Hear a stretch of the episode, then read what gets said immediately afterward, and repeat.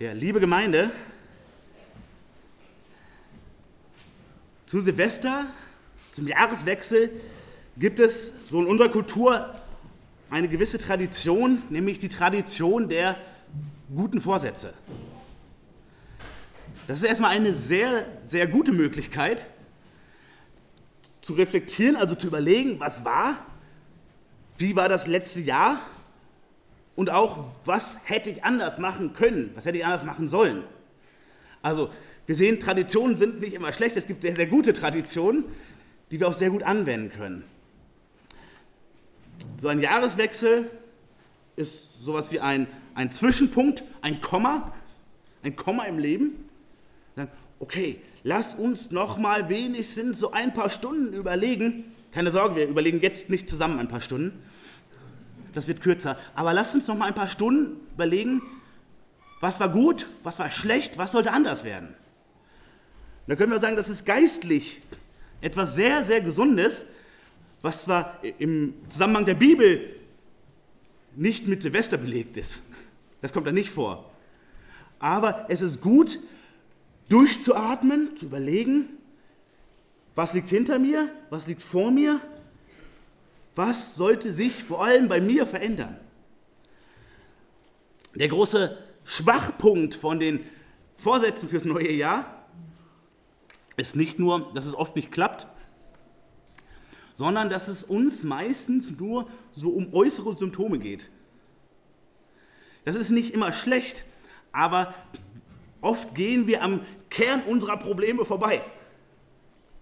Dann ja, ich möchte mehr Sport treiben oder weniger essen oder mehr Zeit für die Familie haben oder mehr Geld verdienen oder besser mit meinem Geld umgehen.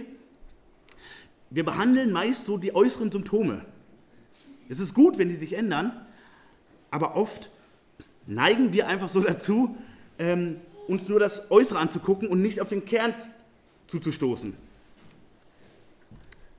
Ich war in, in den letzten Wochen ein bisschen am Kränkeln und ich weiß, manche von euch auch. Und ihr kennt das vielleicht, auch da behandeln wir am liebsten erstmal die Symptome. Wenn es so eine Erkältung ist, dann nehmen wir irgendwelche Mittel, die die Symptome ausschalten möglichst. Dass der Husten weg ist, dass ich keine Kopfschmerzen mehr habe. Die Erkältung geht davon nicht weg. Das Kernproblem behandeln wir meist nicht. Ich will jetzt erstmal nur halbwegs einsatzfähig sein und ein bisschen besser schlafen können oder ein bisschen besser meiner Arbeit nachgehen können. Und so ist das manchmal mit den Vorsätzen fürs neue Jahr auch. Und wir wollen heute mit unserem Predigtext versuchen, mehr auf die Metaebene zu kommen. Zu sagen, lass uns das große Ganze mehr betrachten. Wenn wir jetzt schauen, was sollte 2018 anders werden? Was sollte ich in Angriff nehmen? Wo sollte ich mehr Energie rein investieren? Oder vielleicht auch, wo sollte ich weniger Energie rein investieren? Dann nimmt uns Gottes Wort hier in die Hand, dass wir uns nicht nur die kleinen Problemhäppchen angucken, die kleinen Aufgabenhäppchen, sondern mehr das große Ganze. Und so lasst uns jetzt auf unseren Text schauen. Ihr habt den in der Schlachterübersetzung auf eurem Gottesdienstzettel. Ich habe mich, das muss ich zugeben, ziemlich kurzfristig zu einer anderen Übersetzung entschieden in der Auslegung. Das macht wenig Unterschiede, aber an zwei Punkten ist es besser formuliert in der alten Luther. Also bitte seid nicht irritiert, wenn es da leichte Abweichungen gibt. Ich versuche nochmal darauf einzugehen. Aber wir wollen jetzt erstmal den Text lesen, Psalm 90 in seiner Gänze, also die Verse 1 bis 17. Ein Gebet Moses, des Mannes Gottes. Herr, Gott, du bist unsere Zuflucht für und für. Ehe denn die Berge wurden und die Erde und die Welt geschaffen wurden, bist du Gott von Ewigkeit zu Ewigkeit. Der du die Menschen lässest sterben und sprichst, kommt wieder, Menschenkinder. Denn tausend Jahre sind vor dir wie der Tag, der gestern vergangen ist und wie eine Nachtwache. Und du lässt sie dahinfahren wie ein Strom.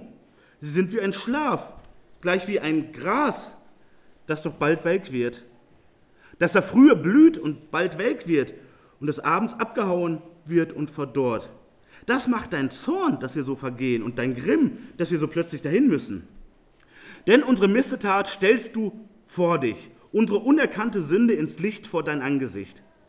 Darum fahren all unsere Tage dahin durch deinen Zorn. Wir bringen unsere Jahre zu wie ein Geschwätz. Unser Leben wäre 70 Jahre und wenn es hochkommt, so sind es 80 Jahre. Und wenn es köstlich gewesen ist, so ist es Mühe und Arbeit gewesen. Denn es fährt schnell dahin, als flögen wir davon. Wer glaubt aber, dass du so sehr zürnest und wer fürchtet sich vor solchem deinen Grimm? Lehre uns bedenken, dass wir sterben müssen, auf dass wir klug werden. Herr, kehre doch wieder zu uns und sei deinen Knechten gnädig. Fülle uns früh mit deiner Gnade, so wollen wir rühmen und fröhlich sein, unser Leben lang. Erfreue uns nun wieder, nachdem du uns so lange plagest, nachdem wir so lange Unglück leiden. Zeige deinen Knechten deine Werke und deine Ehre ihren Kindern. Und der Herr, unser Gott, sei uns freundlich und fördere das Werk unserer Hände bei uns. Ja, das Werk unserer Hände wolle er fördern. Amen. Lass mich noch kurz beten.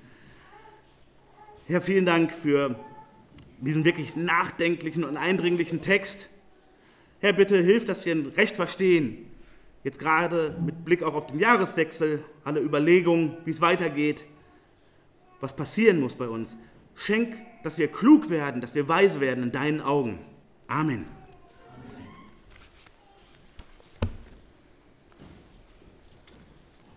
Wir sehen, dieser Text ist zum einen ähm, ein, ein Gebet gewesen von Mose in die Situation Israels.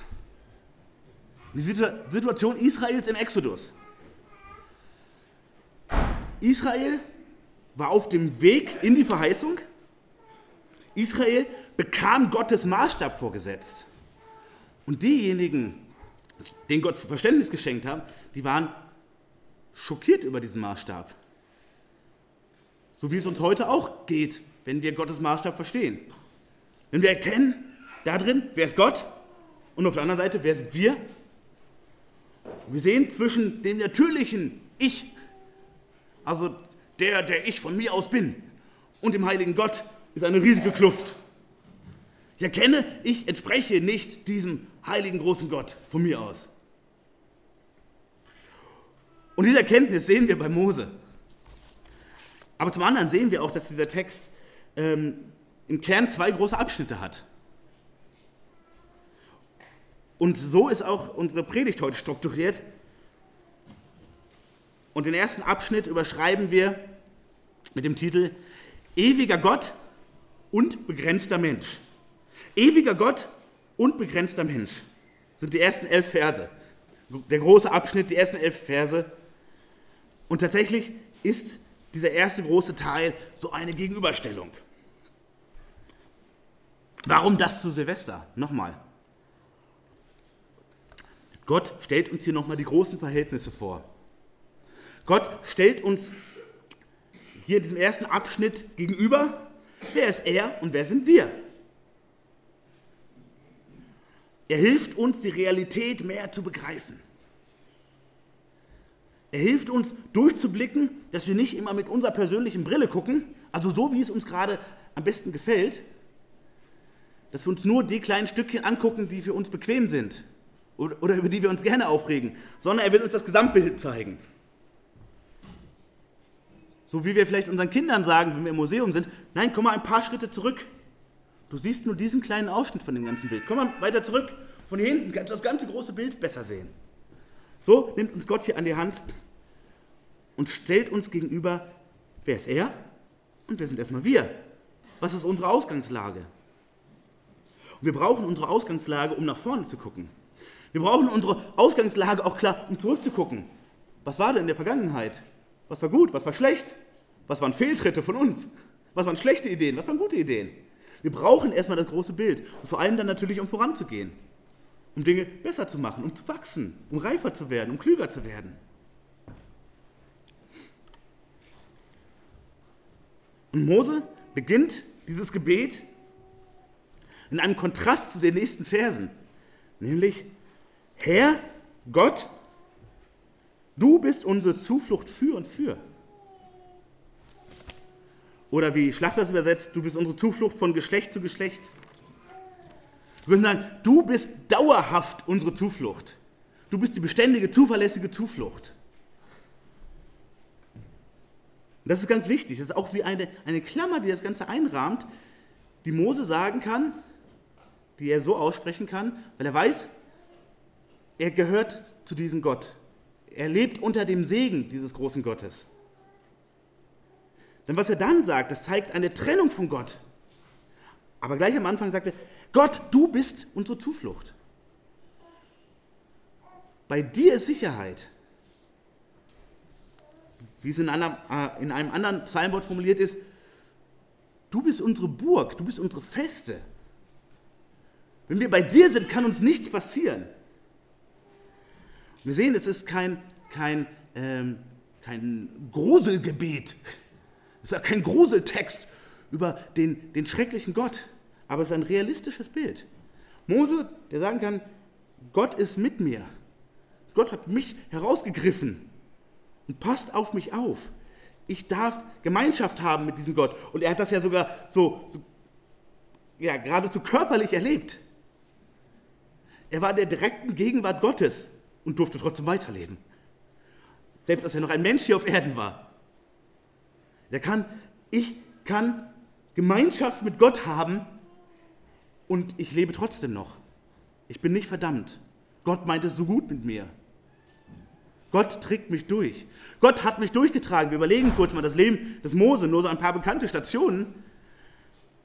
Gott hat mich durchgetragen, als ich flüchten musste, weil ich jemand getötet habe.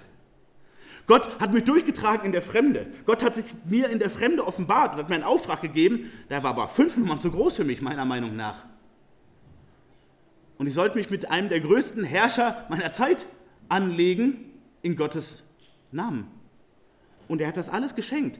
Gott hat sich bewiesen in den Plagen, in dem Auszug. Ich habe erfahren, Gott ist mit uns und mit mir. Gott ist meine Zuflucht. Rein menschlich hätte das alles gar nicht klappen können. Rein menschlich wäre ich in der Fremde geblieben. Rein menschlich hätte ich mich doch niemals mit dem Pharao angelegt. Nicht das Volk angeführt aus der Sklaverei heraus in die Freiheit, Richtung gelobtes Land. Das hätte ich doch von mir aus nicht gemacht. Gott, Herr, du bist unsere Zuflucht, dauerhaft, nicht für einen kleinen Moment, sondern auf Dauer. Das, das ist sein Einstieg und das ist auch sein Bekenntnis. wir können unendlich dankbar sein, wenn wir das mit unterschreiben können, wenn wir das so aussprechen können.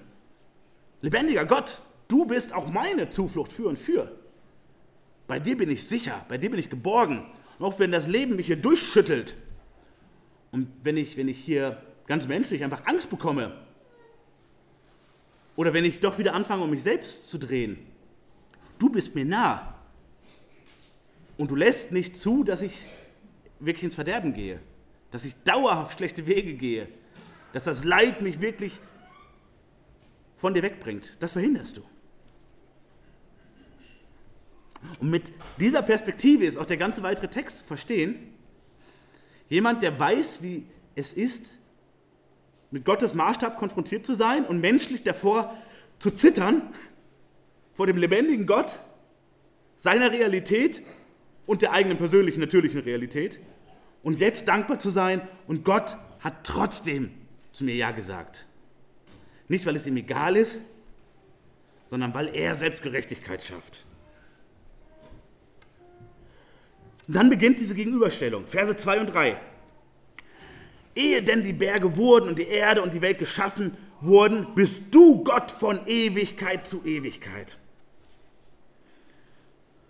Also Schlachter sagt, von Ewigkeit zu Ewigkeit bist du Gott. Gott ist ohne Anfang und ohne Ende. Das ist etwas, was wir uns nicht vorstellen können. Aber es ist ein ganz wichtiger Kern Gottes. Er ist nicht so begrenzt wie wir. Er ist nicht begrenzt so wie all die Geschöpfe, die wir auch um uns herum haben. Wir kennen, alles hat einen Anfang und ein Ende. Bei Gott ist das nicht so. Auch wenn es unseren Verstand letztlich überfordert, sagt Gott, ja, trotzdem, versucht das immer mehr anzunehmen. Unser Herr ist nicht aus irgendeinem Urknall entstanden, er ist auch nicht von einem Ur vor Gott erschaffen worden oder so. Nein, er war immer und ist immer und daran wird sich nichts ändern. Das heißt, er ist auch in seiner Existenz absolut stabil.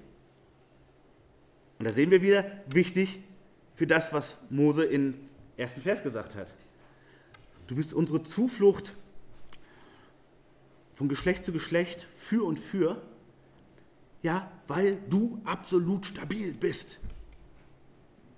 Du bist nicht nur ewig, du bist auch unveränderlich, wie uns Gottes Wort weiter lehrt. Du bist nicht wie wir, die sich dauernd verändern, die altern, die ihre Meinung ändern, vielleicht ihre Ideale über Bord werfen und sich neue suchen. Du bist wie ein Fels in der Brandung. Und dann Vers 3, Kontrast, wir, der Mensch. Der Mensch ist ja noch schonend formuliert, anstatt zu sagen ich oder wir. Aber es bedeutet letztlich das Gleiche. Denn nicht nur wir, sondern jeder Mensch stirbt.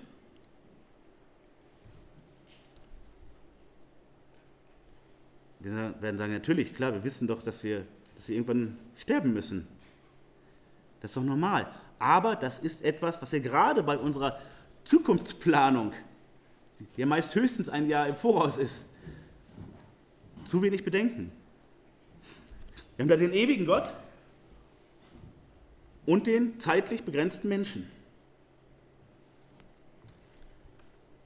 Das sind Wahrheiten, die wir uns so im persönlichen Gespräch nicht so gerne um die Ohren hauen. Wenn wir über die Zukunft reden, sagen, denk aber dran, ne? wir müssen alle mal sterben. Das ähm, verdirbt doch etwas die Gesprächsharmonie. Davon lässt Gott sich nicht irritieren. Er zeigt uns die Realität, die Fakten, gerade das, was wir so gerne verdrängen. Warum? Weil es uns Angst macht weil wir damit keine Erfahrung haben. Wir konnten bisher auch mit keinem sprechen, der damit Erfahrung hat. Und trotzdem sagt uns Gott viel darüber. Aber erstmal erinnert er uns daran, der ewige Gott und der Mensch, der sterben muss.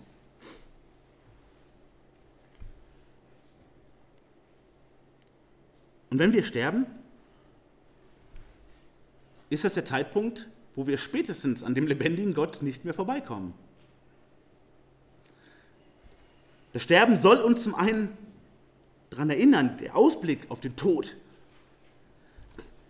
Selbst wenn du Gott dein ganzes Leben ignorierst, spätestens nach deinem irdischen Tod, nachdem dein Körper gestorben ist, kommst du an diesem Gott nicht mehr vorbei.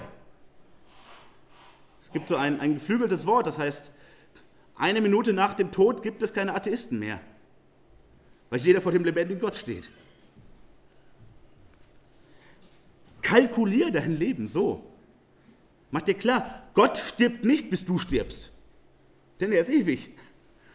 Aber du wirst vor ihm stehen, hundertprozentig. Egal, was du meinst oder glaubst oder auslegst oder verstehst oder dir einbildest oder was auch immer. Das ist ein Fakt.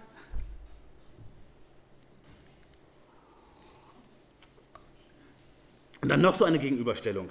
Also Ewigkeit, Begrenztheit. Vers 4. Denn tausend Jahre sind vor dir wie der Tag, der gestern vergangen ist und wie eine Nachtwache. Dieser Vers wurde leider oft arg missbraucht, ähm, wenn es um die Frage Schöpfung oder Evolution geht. Sagt naja, die Schöpfungswoche, das waren dann vielleicht 6000 Jahre. Ähm, ich muss einfach sagen, dann wurde dieser Vers hier nicht verstanden. Es geht darum, Gott steht außerhalb der Zeit. Das ist hier keine Berechnungsgrundlage also 1000 Jahre sind für Gott gefühlt ein Tag. Und eine Million Jahre müssten in der. Also, das ist Quatsch.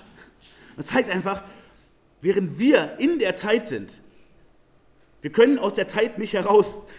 Es geht immer weiter. Wir werden, tut mir leid, liebe Frauen, wir werden jede Sekunde älter. Und liebe Kinder, das ist natürlich ganz erfreulich. Ne? In jeder Sekunde seid ihr auf dem Weg zum Erwachsenwerden einen Schritt weiter. Auch nicht schlecht. Aber letztlich ist es ein Drama für uns. Es geht immer weiter, aber für Gott nicht. Für Gott nicht. Er ist nicht innerhalb dieser Dimension von Zeit und Raum. Das war einmal anders, als Gottes Sohn Jesus Christus hier auf Erden war. Und da sehen wir auch, er war innerhalb der Zeit, solange er hier auf Erden war. Wir haben uns das gerade angeschaut zu Weihnachten. Er wird, wird gezeugt, er wird empfangen, er ist ein Baby, er ist irgendwann ein Knabe, er ist irgendwann ein Mann. Die Zeit geht voran. Also Gott stellt seinen Sohn mit in diese Zeit hinein und dann geht es ihm auch so. Aber Gott in der Ewigkeit ist nicht der Zeit unterworfen. Deshalb wissen wir, Gott kommt auch niemals zu spät. Niemals. Gott verpasst auch nie etwas. Gott wird auch nicht älter. Gott muss nicht abwarten. Das ist für uns ebenso schwer begreifbar. Und da sehen wir, wir stehen letztlich wie ein kleines Kind vor einem riesigen Kunstwerk, so schwach der Vergleich auch ist, und wir können das gar nicht alles überblicken. Wir sehen nur, es ist riesengroß und schön und beeindruckend. Und wir hoffen, dass wir immer mehr von diesem Bild verstehen, wie es zusammenhängt. Sein schwaches Bild für, für unseren großen Gott. Das sehen wir auch, außerhalb der Zeit. Und dann wieder der Kontrast, der Mensch. Gott außerhalb der Zeit. Und dann Vers 5, du lässest sie dahin fahren wie ein Strom, sind wie ein Schlaf, gleich wie ein Gras, das doch bald welk wird.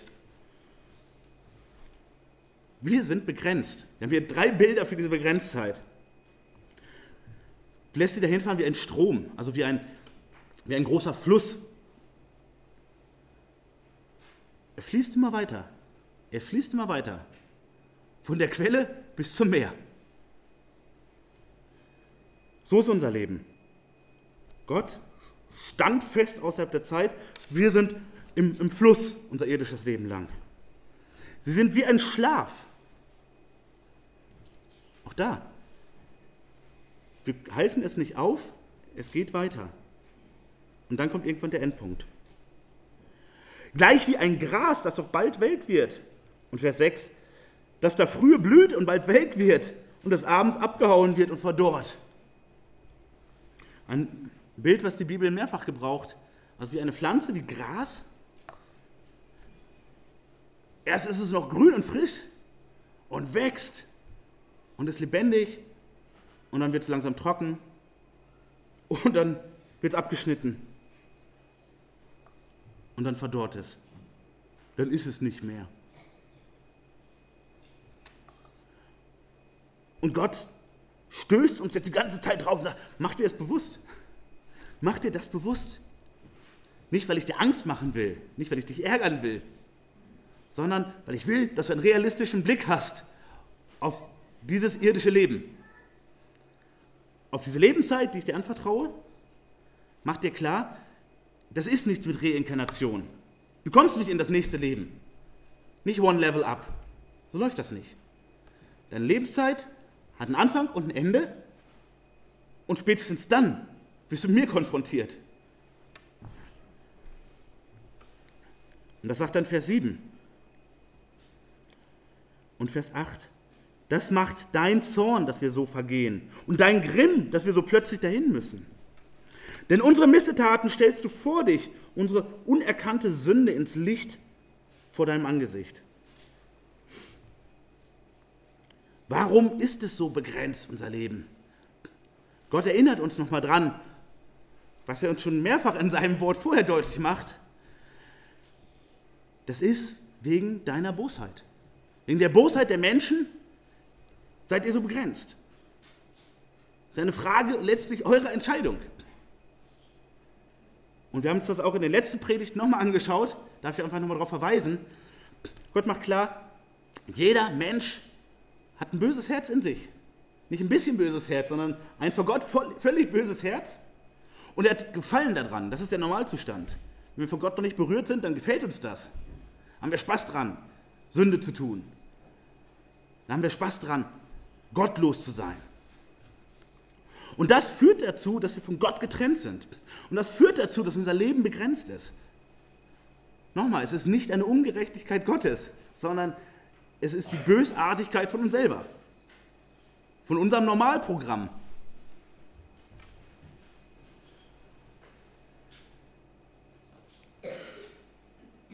Gottes Zorn, Gottes Grimm sorgt dafür, dass es so begrenzt ist. Woher kommt Gottes Zorn, Gottes Grimm? Durch unsere Buchzeit. Und Gott kennt all meine Sünde und all deine Sünde. Und er schaut sie sich an. Es gefällt ihm nicht und er schaut es sich trotzdem an. Und auch da sehen wir, wie, wie Gott der absolut gute Vater ist.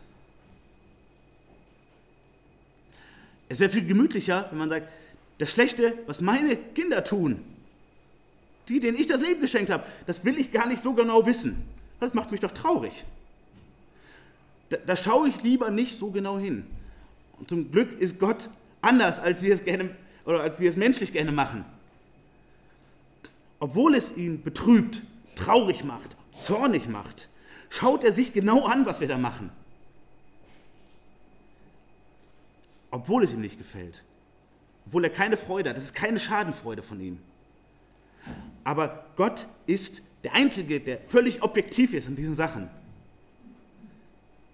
Der sagt, ich, ich will keine Vorurteile über einen von euch haben, über einen Menschen auch nur. Ich schaue ihm direkt ins Herz. Ich will wissen, was da los ist. Und deshalb weiß ich auch alles ganz genau. Warum? Weil mir jeder Mensch so wichtig ist, dass ich mir ganz genau anschaue, was er tut, was er denkt, was er sagt, was wirklich in ihm vorgeht. Das interessiert ihn. Und da sehen wir, Gott ist der, wir haben es eben im Glaubensbekenntnis gesagt, der allmächtige Vater. So wie jeder Vater sein sollte, aber es keiner vollständig schafft. Der liebt, aber auch auf das Böse schaut und es ganz sachlich bewertet und trotz aller Sachlichkeit traurig und zornig ist. Und trotzdem seine Kinder weiterhin liebt. Wow. Aber diese Sünde trennt uns von ihm. Und die trennt uns auch von der Ewigkeit, von einer schönen Ewigkeit, von einer fröhlichen Ewigkeitsperspektive. Das ist diese Not, die Mose hier beklagt, die Gott dem Mose aufs Herz legt. Und auch unsere unerkannte Sünde stellt er ins Licht vor sein Angesicht, übersetzt Luther, Luther 1912. Also auch das, was unter der Oberfläche ist, was wir so gut versteckt haben, was wir vielleicht sogar schon verdrängt haben. Gott schaut sich alles an. Egal wie gut unsere Show ist für die anderen oder für uns selber. Er schaut auf den Kern.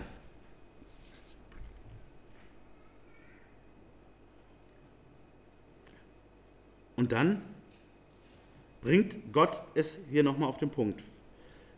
Verse 9 und 10. Darum, aus diesem Grund, wie eben benannt, fahren alle unsere Tage dahin durch deinen Zorn. Wir bringen unsere Jahre zu wie ein Geschwätz. Deshalb ist unser Leben, könnte man anders ausdrücken, wo wir getrennt sind von dir, ein Irrweg, wo wir getrennt sind von dir und unsere eigenen Wege laufen, ist unser Leben verkorkst. Es ist wie ein Geschwätz. Es ist nur bla bla. Es erreicht nicht den Kern. Da, wo wir in dieser Trennung von dir bleiben. Wo wir nicht nach einem Ausweg suchen. Unsere Tage, die plätschern einfach so dahin. Warum? Durch deinen Zorn. Weil wir diese Trennung von dir haben, können wir oder werden wir nicht das Leben leben, was wir leben sollten. Das, was wirklich Erfüllung bringt.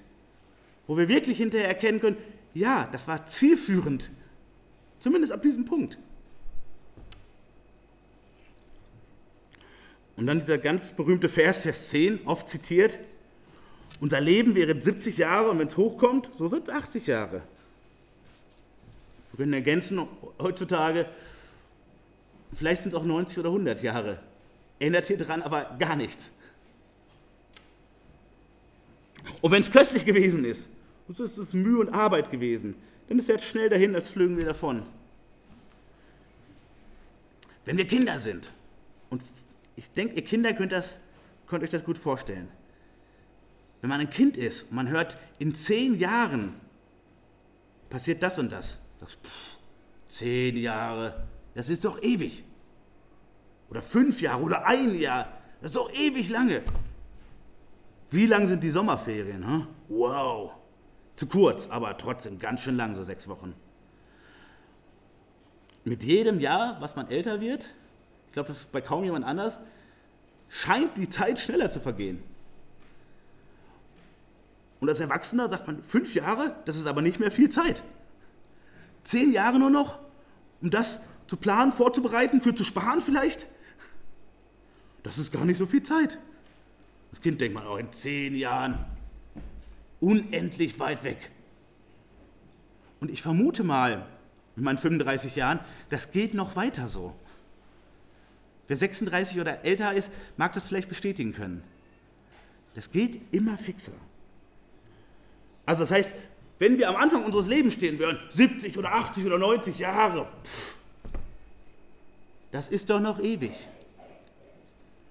wie oft hören wir auch von, von jungen Menschen, die 12 oder 15 oder 20 sind, ja, ich habe das alles gehört, was da in der Bibel steht, und das ist auch ziemlich gut.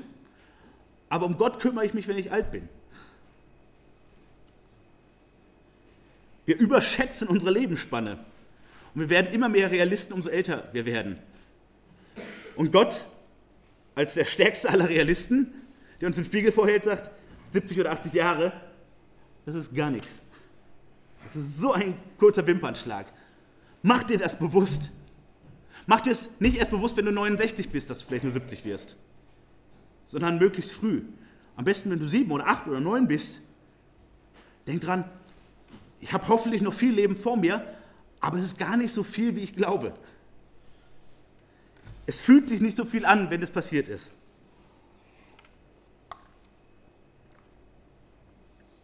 Einerseits sagt Gott damit, unterschätzt, er überschätzt dein Leben nicht und zum anderen überschätzt dein Leben auch nicht. Denn all das, was wir von uns aus tun, unsere persönliche Lebensplanung, also wo Gott in der Rechnung nicht vorkommt, das ist damit gemeint. Wo Gott gar nicht vorkommt oder nur die Deko am Rande ist. Das ist scheinbar köstlich, aber eigentlich ist da nur Mühe und Arbeit gewesen. Fliegt ganz schnell dahin, Gott macht damit klar, es geht letztlich nur um Oberflächlichkeiten. Es ist letztlich nichts Beständiges da drin. Wenn du deine Pläne für die Zukunft machst, auf dich selbst bezogen nur, dann wirst du hinterher traurig auf dein Leben zurückgucken. Weil es ist nichts Dauerhaftes übrig geblieben. Und egal, worauf du deine, deine Hoffnung in erster Linie setzt in deinem Leben, wenn du deine Hoffnung menschlich setzt, wirst du krassen Verlust erleiden und enttäuscht werden. Wenn du deine ganzen Hoffnungen, deine Lebensplanung setzt auf die Familie und es lohnt sich in Familie zu investieren und Gott bejaht das auch. Und das ist auch Gottes Plan, dass wir in Familie investieren, wo er uns Familie schenkt. Aber wenn Familie meine erste und letzte Hoffnung ist, dann kann es sein, dass Gott mir, damit ich zur Besinnung komme, ein Stück meiner Familie wegnimmt. Das muss nicht so sein, aber das kann so sein. Wenn ich meine Hoffnung auf meine Karriere setze, wenn das mein Lebensinhalt ist, wenn das mein Hauptplanungspunkt ist, meine Karriere, meine Arbeit, äh, Geld, Anerkennung, was auch immer, dann kann es durchaus sein, dass der lebendige Gott mir mal was davon wegnimmt, damit ich meine Prioritäten mal wieder sortieren kann. Wenn ich meine Hauptpriorität setze auf meine Freizeitgestaltung, auf mein Hobby, was gut und legitim sein kann und schön, und bereichernd. Aber wenn ich das zum Wichtigsten mache, kann es sein, dass lebendig Gott mir das wegnimmt. Damit ich verstehe, das hat letztlich alles keinen Bestand. Ja, mach was mit deiner Modelleisenbahn, das ist eine schöne Sache. Geh Mountainbiken, das ist eine schöne Sache. Geh wandern, geh schwimmen. Was auch immer. Aber mach das nie zur Priorität. Ja, investiere in deine Frau, in deinen Mann, investiere in deine Kinder, in deine Eltern, in deine Verwandten, das ist richtig gut.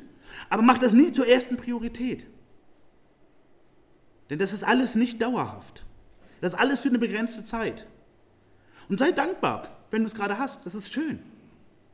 Sei dankbar und froh, da, darauf kommen wir gleich noch. Aber mach dir bewusst, das sind alles nur die vorläufigen Sachen. Das ist nichts, was du festhalten kannst. Mach dir bewusst, dein Leben fliegt so dahin. Diese wenigen Jahre, die dir erst so viel vorkommen, sind letztlich voller Mühen. Wir versuchen, auf das Schöne zu schauen, damit wir nicht depressiv werden und keine Jammerlappen werden. Versuchen uns auf das Schöne zu konzentrieren. Im schlimmsten Fall leben wir hin aufs Wochenende. Es gibt so den Alltag, der doof ist, fünf Tage die Woche und zwei Tage ist ein schönes Wochenende, wo ich endlich ausspannen kann und vielleicht so mein, meinem religiösen Wochenendprogramm nachgehen kann. Das ist aber nicht, was hier gemeint ist. Also überschätzt dein Leben nicht und unterschätzt dein Leben nicht. Überschätzt nicht die Zeitspanne, die dein Leben währt. Wir wissen alle nicht, haben wir noch einen Tag oder ein Jahr? Ich hoffe, wir haben alle noch viel mehr. Wir wissen es aber nicht. Aber es ist klar, die Zeit ist doch durchaus begrenzt. Also überschätzt das nicht, aber unterschätzt dein Leben auch nicht. Denn das ist einmalig. Eine deutsche Musikgruppe hat vor ungefähr 20 Jahren ein Lied geschrieben. Ähm, da hat der, der Sänger sein ganzes Leben als Film beschrieben. Er sagt, mein, mein Leben ist wie ein Film, es läuft immer weiter, es gibt keinen Schnitt und ich kenne das Drehbuch nicht. Das ist aus weltlich-menschlicher Perspektive absolut korrekt beschrieben. Es gibt keine zweiten Aufnahmen, alles muss beim ersten Mal klappen, jede Szene. Ohne Gott kann ich das Drehbuch nicht. Es gibt keine Stuntmen, alle Stunts mache ich selber. Und keiner sagt mir den Text vor. Es geht immer weiter. Und er fragt am Schluss dieses Liedes, ich bin gespannt, was die Filmkritik dazu sagt. Wir sehen, da ist eigentlich bei ihm sicher noch nicht bewusst, aber das ist unterschwellig schon die Gottesperspektive. Die Filmkritik, wenn unser Leben ein Film ist, das ist Gott selber. Also nochmal schnell dahin, schnell vorbei, voller Mühen, Arbeit. Und dann fragt er in Vers 11, wer glaubt aber, dass du so sehr zürnest und wer fürchtet sich vor solchem deinen Grimm? Wir könnten in, in unserem modernen Deutsch sagen, wer nimmt deinen Zorn wirklich ernst genug? Wir kümmern uns um alles Mögliche in unserem Leben, aber den, den Blick auf den lebendigen Gott und dass er begründet zornig auf uns ist, wo wir getrennt von ihm sind, das ignorieren wir halt sehr gerne. Das ist der Normalfall. Wer schätzt deinen Zorn schon realistisch ein? So könnte man das heute übertragen. Wir unterschätzen Gottes Zorn. Wir unterschätzen Gott insgesamt, aber wir unterschätzen auch seinen Zorn. Darum geht es hier. Wenn uns wirklich bewusst wird, wie groß Gottes Zorn gerechterweise ist auf uns, also auf unseren natürlichen Menschen, auf das, was wir zu bieten haben, dann würden wir unser Leben genau daran orientieren. An diesem großen, ewigen Gott, der außerhalb der Zeit steht, der uns besser kennt als jeder andere und der traurig über uns ist, aber der begründet zornig ist und der gerecht ist, den wir nicht betuppen können, dem wir keine Märchen erzählen können, wo es keine Ausreden gibt. Unsere ganze Lebensplanung würde damit zusammenhängen, wenn wir es realistisch einschätzen würden. Und Mose sagt ja, wer, wer schätzt das schon realistisch ein? Wer wagt das? Und dann der Kernvers dieses Psalms. Und das ist auch etwas, was wir uns einfach dick unterstreichen sollten, was wir uns sozusagen in unser persönliches Stammbuch schreiben sollten. Woran wir uns auch gegenseitig liebevoll immer wieder erinnern sollten. Lehre uns bedenken, dass wir sterben müssen. Lehre uns bedenken, dass wir sterben müssen. Warum? Auf dass wir klug werden.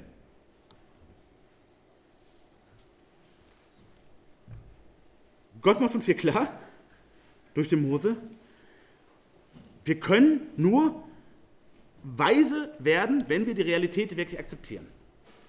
Wir können nur klug werden, wenn wir die Fakten annehmen, auch die unangenehmen Fakten. Er sagt im Prinzip Lebensplanung von hinten. Mach dir klar, es gibt diesen Endpunkt in deinem irdischen Leben. Egal, welche Nahrungsergänzungsmittel du dir gibst und wie du dich ernährst und was für ein toller Sportler du bist. Das mag scheinbar dir ein paar Tage, Monate oder Jahre bringen, vielleicht aber auch nicht. Ich darf das Zeugnis sagen, jemand aus meiner ganz nahen familiären Kreis, hat irgendwann aufgehört mit dem, mit dem Rauchen, geraucht, äh, Sportler geworden, Halbmarathon gelaufen, wirklich gesund gelebt, ähm, sich, sich toll ernährt, gerade vorbildhaft. Und dann, mitten beim Laufen, fällt er um, Herzinfarkt, schwere Schäden und nichts ist mehr so, wie es war. Und sagen müsste, er hat doch alles dafür getan, um sein, sein, sein Leben und seine Gesundheit so zu verlängern.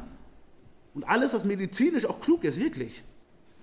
Und Gott macht unsere Pläne manchmal einfach so krass zunichte und lenkt ganz, ganz anders, als wir das doch geplant haben.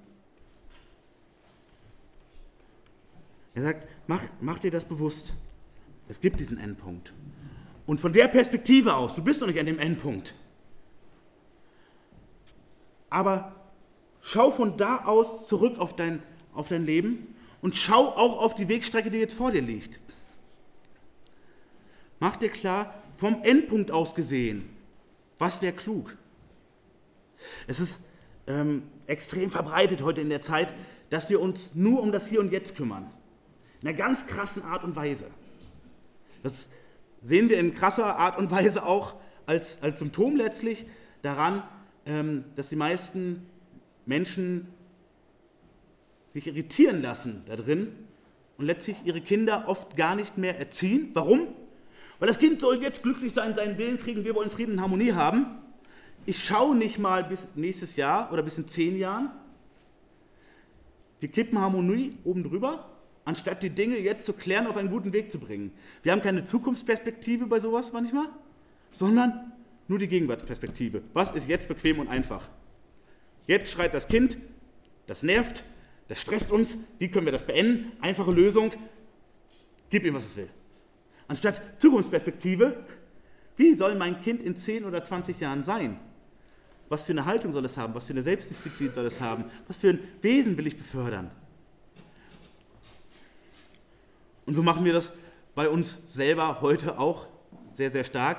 Wahrscheinlich zu allen Zeiten, aber heute fördert es unsere, unser Zeitgeist, unsere Kultur besonders. Hauptsache jetzt. Jetzt soll es bequem und nett und gemütlich sein. Und Gott sagt, lass dich davon nicht einlullen. Lass dich davon bitte nicht einlullen. Schau dir das große Ganze deines Lebens an und treff so deine Entscheidung. Wenn ich heute eine Entscheidung treffen muss, mache ich dies oder mache ich das? Mache ich es, mache ich es nicht? Dass wir schauen, was bewirkt das für die Zukunft, soweit ich es natürlich absehen kann. Nicht nur, wie fühlt es sich für mich jetzt gerade an, sondern ist es langfristig richtig, soweit ich es überblicken darf. Und lehre uns bedenken, dass wir sterben müssen, auf dass wir klug werden, bedeutet, setz ins Zentrum all deiner Überlegung, deiner Planung, deiner Zukunftsberechnung, dass du vor dem lebendigen Gott stehst. Und dass er dein Leben bewertet. Nicht deine Mitmenschen, nicht deine Nachbarn, nicht deine Familie. Nicht wie die anderen das finden, was du da gerade machst, ob die es doof finden oder altmodisch oder zu modern oder zu verrückt oder zu spießig, das ist letztlich völlig egal. Dieser Satz führt uns direkt dahin, dass wir sagen sollen, Menschenfurcht muss raus aus meinem Leben. Nicht nur Agenda für 2018, sondern Agenda ab heute für die Zeit, die ich hier auf Erden noch habe. Wir sollen liebevoll mit unseren Mitmenschen umgehen, aber wir sollen uns nicht von ihrer Meinung gleiten lassen. Nein. Weil wenn wir sterben und wenn wir dann vor dem lebendigen Gott stehen, hat das alles keinen Wert mehr. Es taugt nichts mehr.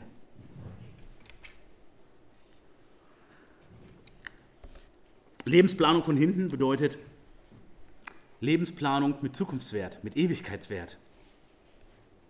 Die Frage ist, das, was ich jetzt mache, was ich jetzt vorhabe, was ich jetzt angehe,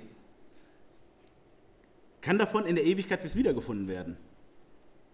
Ja oder nein? Und ja, macht mir eine Marschrichtung klar. Nein, macht mir eine Marschrichtung klar. Und dann, wir sehen, Vers 12 ist, ist der, der Wechsel. Ist der Wechsel. Vorher Gott und wir als Menschen, diese große Kluft, diese Unterschiede, ewig und begrenzt. und wir unter seinem Zorn und deshalb begrenzt. Unser Leben läuft immer weiter, wir können es nicht anhalten. Und dann der Wechsel, dass wir klug werden. Lehr uns bedenken, dass wir sterben müssen, auf dass wir klug werden. Lebensplanung, deine Perspektive, das ist der zweite Punkt. Nochmal, erster Punkt, ewiger Gott und begrenzter Mensch, der Gegenüberstellung. Und dann zweitens, Lebensplanung, deine Perspektive und meine Perspektive.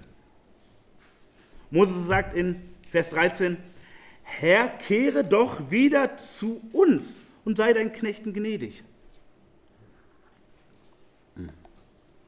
Und Mose macht hier etwas wunderbar deutlich, etwas sehr Realistisches.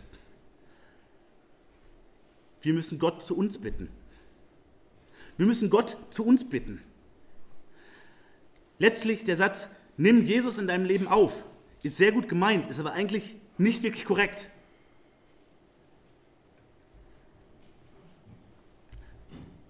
Ich kann einen Menschen vielleicht in mein Leben aufnehmen. Ich kann einen Gedanken in mein Leben aufnehmen. Aber ich kann nicht Gott in mein Leben aufnehmen, sondern ich kann nur bitten, Herr, bitte nimm mich wieder an. Bitte schenk du, dass Frieden ist zwischen dir und mir. Bitte veränder du mein Denken. Bitte mach mich klug. Du kannst das nur machen. Denn nochmal, ich habe ja vorher mir nochmal vor, vor, Augen führen lassen, wie begrenzt ich bin. Wie dein Zorn auf mir liegt. Du bist zornig auf mich, da kann ich ankommen und sagen, Mensch, ich habe dich jetzt aber lieb. Ist wieder okay zwischen uns. Moment, ich habe für den Zorn gesorgt. Und sagen, bitte, bitte schenk, dass wir wieder Frieden haben können. Ich möchte Vergebung haben. Kehr wieder zu mir, wie er hier schreibt. Sei, sei mir gnädig. Es wäre schön, wenn du in meinem Leben bist und wenn ich bei dir sein darf.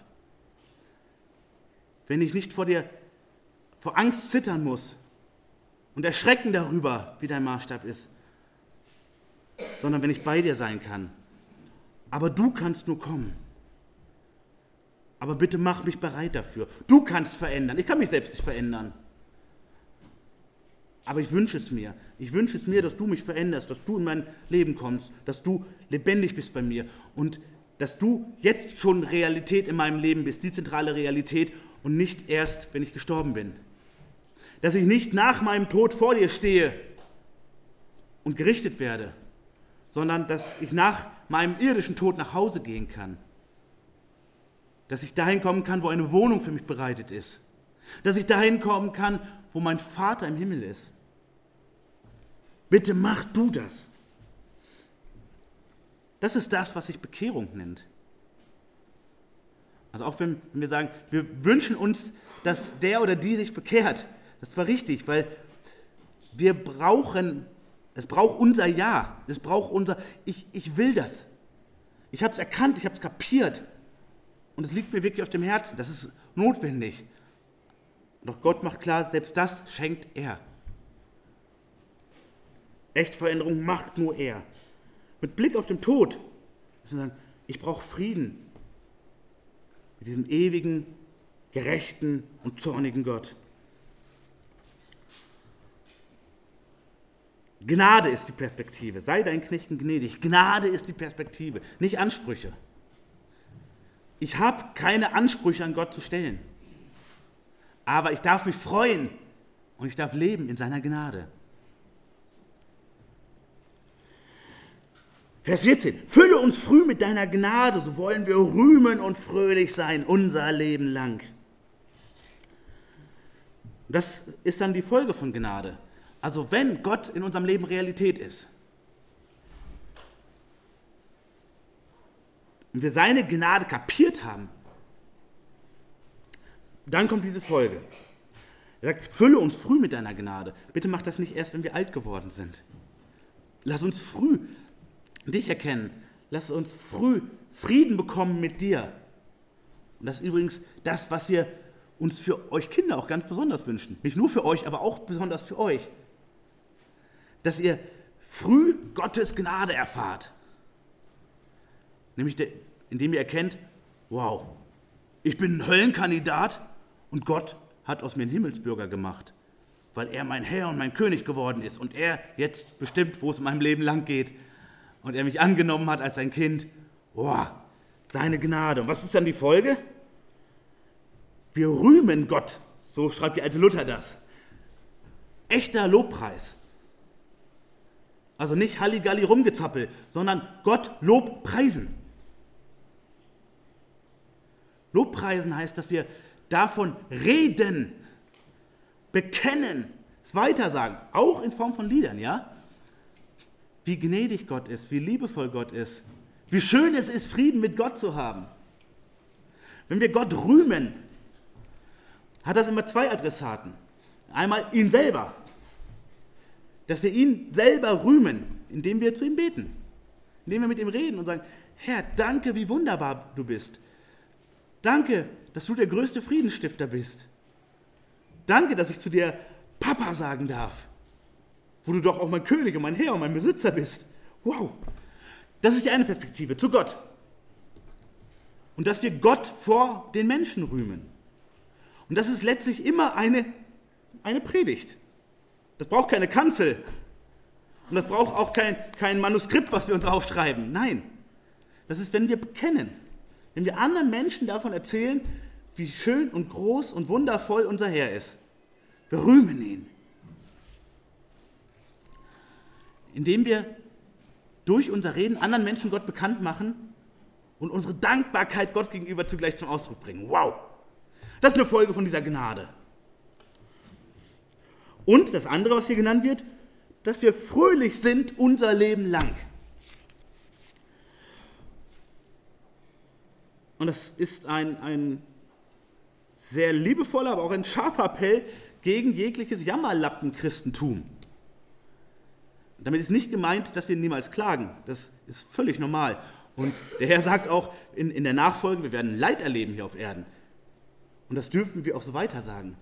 Aber wenn es zu unserem Christentum dazugehört, dass wir in der bösen, gefallenen Welt sind und den ganzen Tag mit so einem Gesicht durch die Gegend laufen und überall nur das Böse und Schlechte sehen und alles, was kaputt geht und alles, was verkehrt ist, dann haben wir etwas Entscheidendes noch nicht begriffen. Dann sind wir auch zumindest gedanklich auf einem ziemlichen Irrweg. Ja, wir sind in eine gefallene Welt hineingestellt und es passiert ja viel Übles und wir sehen, und das sagt die Bibel auch, eine ganz klare ethische und geistliche Negativentwicklung. Das ist keine Frage. Aber unser Leben soll geprägt sein von Freude und Fröhlichsein. Und das soll für andere auch erkennbar sein. Warum? Weil wir den größten Grund für Freude und Fröhlichkeit überhaupt haben. Frieden mit Gott. Und wenn wir das nicht haben, unterschätzen wir das, was Gott da gemacht hat. Dann haben wir es vielleicht vergessen oder es wurde vom Alltag zugeschüttet. Das ist ein echter Vorsatz weit über 2018 hinaus. Freude und fröhlich sein. Aufgrund von Gottes Gnade. Dazu gehört, dass wir das, was Gott uns gibt, dass wir das genießen. Nein, das spricht nicht dagegen, dass du vielleicht den Vorsatz hast, ich will keinen Wein trinken in den nächsten Monaten, ich will Wein fasten oder ich will irgendwelche Lebensmittel jetzt mal außen vor lassen. Andersrum, diese Art von Fasten ist nichts Heiliges, das können wir machen, das ist vielleicht auch gesund für uns. Aber Gott gibt uns so viel gute, auch äußere Dinge, über die wir dankbar sein sollen, die wir genießen sollen. Obwohl diese Schöpfung gefallen ist, ist noch so viel von Gottes Wirken da drin zu sehen. Macht er sie so wundervoll. Wir sollen uns freuen über die Schöpfung, die er uns zeigt. Wir sollen uns freuen über den Sternenhimmel, über den schönen Wald, über die Blumen, über den Schnee, über das wunderschöne Meer, über den Fluss, über die Sonne und den Wind. Darüber sollen wir uns freuen. Wir sollen uns freuen und fröhlich sein, dass der Herr uns gute Sachen zum Essen gibt, gute Sachen zum Trinken gibt. Und wir sollen es genießen. Denn wenn wir Gottes Gnade erfahren haben, können wir es erst wirklich genießen. Wenn wir es zum Lebensmittelpunkt machen, macht es uns betrübt. Es wird so leer. Wenn Essen unser Lebensmittelpunkt ist, wird unser Leben traurig und leer. Wenn Trinken unser Lebensmittelpunkt ist, bekommen wir irgendwann ein Alkoholproblem. Wenn die äußere Schöpfung unser Mittelpunkt ist, sehen wir, es ist begrenzt, es ist irgendwann vorbei oder wir können sie nicht mehr so wahrnehmen. Aber aus der Perspektive eines Begnadigten, aus der Perspektive eines Gotteskindes, wir sagen, wow, und obwohl ich hier noch auf Erden bin und obwohl unser Herr uns klar sagt, du wirst ja auf Erden gehasst werden, wenn du zu mir gehörst, weil du zu mir gehörst. Und du wirst Leid und Probleme und Verfolgung erleben. Das gehört mit dazu. Trotz all dieser schweren Verheißungen schenkt er uns so viel Schönes. Erhält er gerade so viel noch von meiner Gesundheit, selbst wenn ich krank bin. Obwohl ich mir irgendetwas nicht leisten kann, was ich mir gewünscht habe, was schenkt er mir auch an, an äußeren Dingen? Was schenkt er mir für liebe Menschen in meinem Leben? Als Segen und als Verantwortung. So viel Grund zum Fröhlichsein. Christen dürfen feiern. Sie sollen feiern. Nochmal, nicht als Lebensinhalt, nicht als Mittelpunkt, als Zeichen der Freude. In einem Sinn, wie es Gott ehrt. Bei allem, was wir Schönes erleben, erfahren oder konsumieren dürfen. Danke, Herr. Danke, dass du das schenkst. Danke, dass ich in dieser gefallenen und kaputten Welt, ja, das stimmt, so viel Schönes sehen darf, erleben darf, daran Anteil haben darf. Vielen Dank. Ein beständig traurig depressiver Christ ist in eine Sackgasse geraten. Und lasst uns auch gegenseitig ja, dazu ermutigen, Freude zu zeigen, schöne Zeiten zu haben. Luther sagt in einer seiner Tischreden, wo es um die Schwermut geht, und Luther hatte sehr schwermütige Momente. Würde heute wahrscheinlich Diagnose ähm, Depression stellen. Also er hatte wirklich sehr depressive Episoden. Und er sagt dann sinngemäß, dem Teufel gefällt es, wenn du niedergeschlagen bist. Und dem Teufel gefällt es, wenn du dann alleine bist und dich um dich selber drehst. Gib es in meinen Worten sinngemäß wieder. Lass das nicht zu. Wenn der Teufel dich niederdrücken will mit der Traurigkeit, dann hab Gemeinschaft mit lieben Brüdern oder Schwestern. Hab Gemeinschaft mit anderen. Scherzet. Und er sagt sogar, typisch Luther, und trinket freudig von dem Bier. Spielet miteinander. Er sagt, nein, lass dich eben nicht vom Teufel immer nur auf das Böse blicken lassen. Gerade wenn das passiert, hab Gemeinschaft mit anderen und im guten Sinne feier. Er meint damit nicht suftig voll. Das meint er ganz sicher nicht. Nicht verdräng einfach ernste Probleme, das meint er nicht. Aber Freude in deinem Leben, das darfst du auch ausleben. Deshalb brauchst du nicht zügellos sein. Deshalb brauchst du dich nicht, ich sage das mal so scharf, besaufen. Deshalb brauchst du keine Unzucht treiben. Das, was Gott dir wirklich gibt, genieße es in deinem Leben. In guten Maßen und hab Freude dabei. Vers 15. Erfreue uns nun wieder, nachdem du uns so lange plagest, nachdem wir so lange Unglück leiden.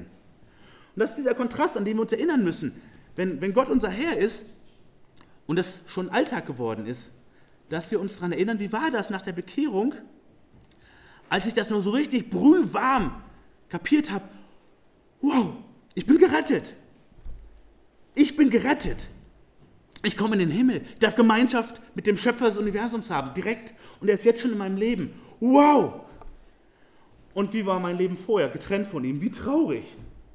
Jetzt ist ein Grund für Freude. Und auch das, das müssen wir uns immer wieder erhalten. Das müssen wir uns immer wieder äh, vor Augen führen. Dieses frisch verliebt sein. Das brauchen wir immer wieder. Das müssen wir reaktivieren. Erinner dich mal daran, wie es vorher war, von Gott getrennt. Wie traurig und leer und dunkel. Wie groß sollte jetzt meine Freude sein? Doch nicht nur in der Woche oder im Monat oder im Jahr nach meiner Bekehrung. Nein. Wie groß sollte meine Freude sein, dass er mich fest in seiner Hand hält? Und dann unsere letzten beiden Verse.